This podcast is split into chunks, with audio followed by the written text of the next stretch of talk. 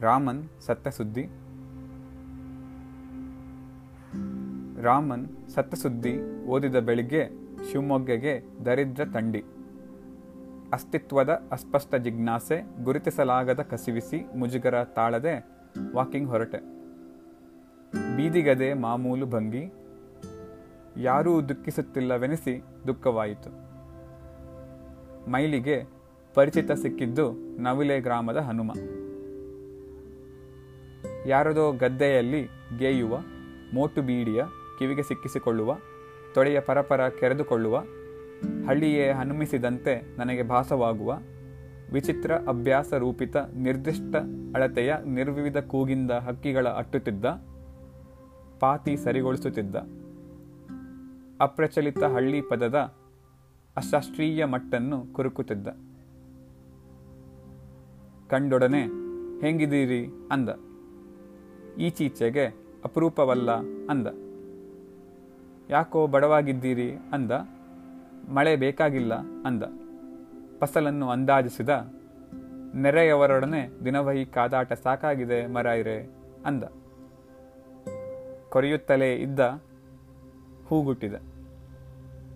ಅವನ ಮಾತಿಗೆ ಮಂಜಿನೊಳಗಿನ ಸೂರ್ಯ ನನ್ನ ಪ್ರಜ್ಞೆ. ರಾಮನ್ ಸತ್ತರೋ ಹನುಮ ಅನ್ನಬೇಕು. ಆಗ ತಡೆದು ಸುಮ್ಮನಾದೆ. ರಾಮನ್ ಅರ್ಥೈಸಿಕೊಳ್ಳಬಹುದೇ ಇವನ ಅಶಿಕ್ಷಿತ ಅರಿವಿಗೆ? ಆ ಕಡೆ ರಾಮನ್, ಈ ಕಡೆ ಹನುಮ. ದಿನವಿಡೀ ಮೈ ಕೆಸರಿಕೊಂಡು ನನ್ನಂತವ ನೆನೆಯಲೂ ನಿರಾಕರಿಸುವ ತಂಗಳುಂಡು ರಾತ್ರಿ ಕಳ್ಳಬಟ್ಟಿಯ ಹೊಡೆದು ನಾಡಿದ್ದು ನಾಳೆಯ ನಾಳೆ ಇವತ್ತಿನ ಇಂದು ನಿನ್ನೆಯ ಪುನರಾವರ್ತನೆಯ ಏಕತಾನತೆಯಲ್ಲಿ ಲೋಕ ಮರೆಯುವ ಹನುಮನಿಗೆ ರಾಮನ್ ಹೋದರಷ್ಟೋ, ರಸಲ್ ಹೋದರೂ ಅಷ್ಟೆ. ಪತ್ರಿಕೆ ಓದುವುದಿಲ್ಲ, ನಾನು ಕವಿ ಎಂಬುದು ಗೊತ್ತಿಲ್ಲ. ಹೊಟ್ಟೆ ಬಟ್ಟೆಯ ಅಗತ್ಯ ಮೀರಿದ ನನ್ನ ಹಸಿವು, ಅಸ್ವಸ್ಥತೆ ಅರಿತಿಲ್ಲ. ಲೋಕದ ಪ್ರತಿನಿತ್ಯದ ಆಗು ಹೋಗುಗಳಿಗೆ ಪ್ರತಿಕ್ರಿಯಿಸುವ ಸೂಕ್ಷ್ಮತೆ ಕಂಡಿಲ್ಲ.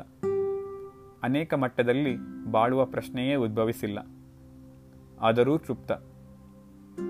ಗದ್ದೆ ಧಣಿ ಹಾಪಮೋರೆಯ ಹೆಂಡಿರು, ಸಿಂಬಳ ಸುರಕ ಮಕ್ಕಳು, ದೇವರ ಗ್ರಾಮ್ಯ ಕಲ್ಪನೆ, ಊರಿನ ಪುಡಾರಿ, ಇಷ್ಟೇ ಜಗತ್ತು. ಆದರೂ ತೃಪ್ತ. ನನ್ನಂತೆ ಕನ್ನಡ, ಗಡಿ, ನದಿ, ಪದ್ಯ ಪ್ರತಿಷ್ಠೆ ಕಾಡುವುದಿಲ್ಲ. ಹೆಂಡತಿಗೆ ಚೋಲಿ, ಹಿರಿಮಗನ ಶಾಲೆ, ಬೆಲ್ಲದ ಕಾಫಿಯ ಹಾಲೇಶಿಯ ಸಾಲ ಹೊತ್ತು ಹೊತ್ತಿಗೆ ರುಚಿ ಗೌನ ಅರಸಿಕ ಕೂಳು. ಚಿಂತೆ ಇಲ್ಲವೆಂದಲ್ಲ, ಆದರೂ ತೃಪ್ತ.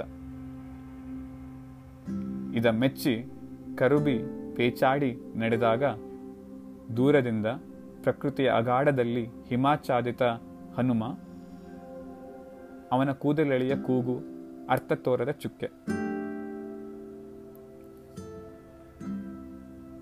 ಇಲ್ಲಿಂದ ನನಗೆ ವರ್ಗವಾಗುತ್ತೆ ಒಂದು ದಿನ. ಹನುಮ ಸಾಯುತ್ತಾನೆ ತಿಳಿಯುವುದಿಲ್ಲ.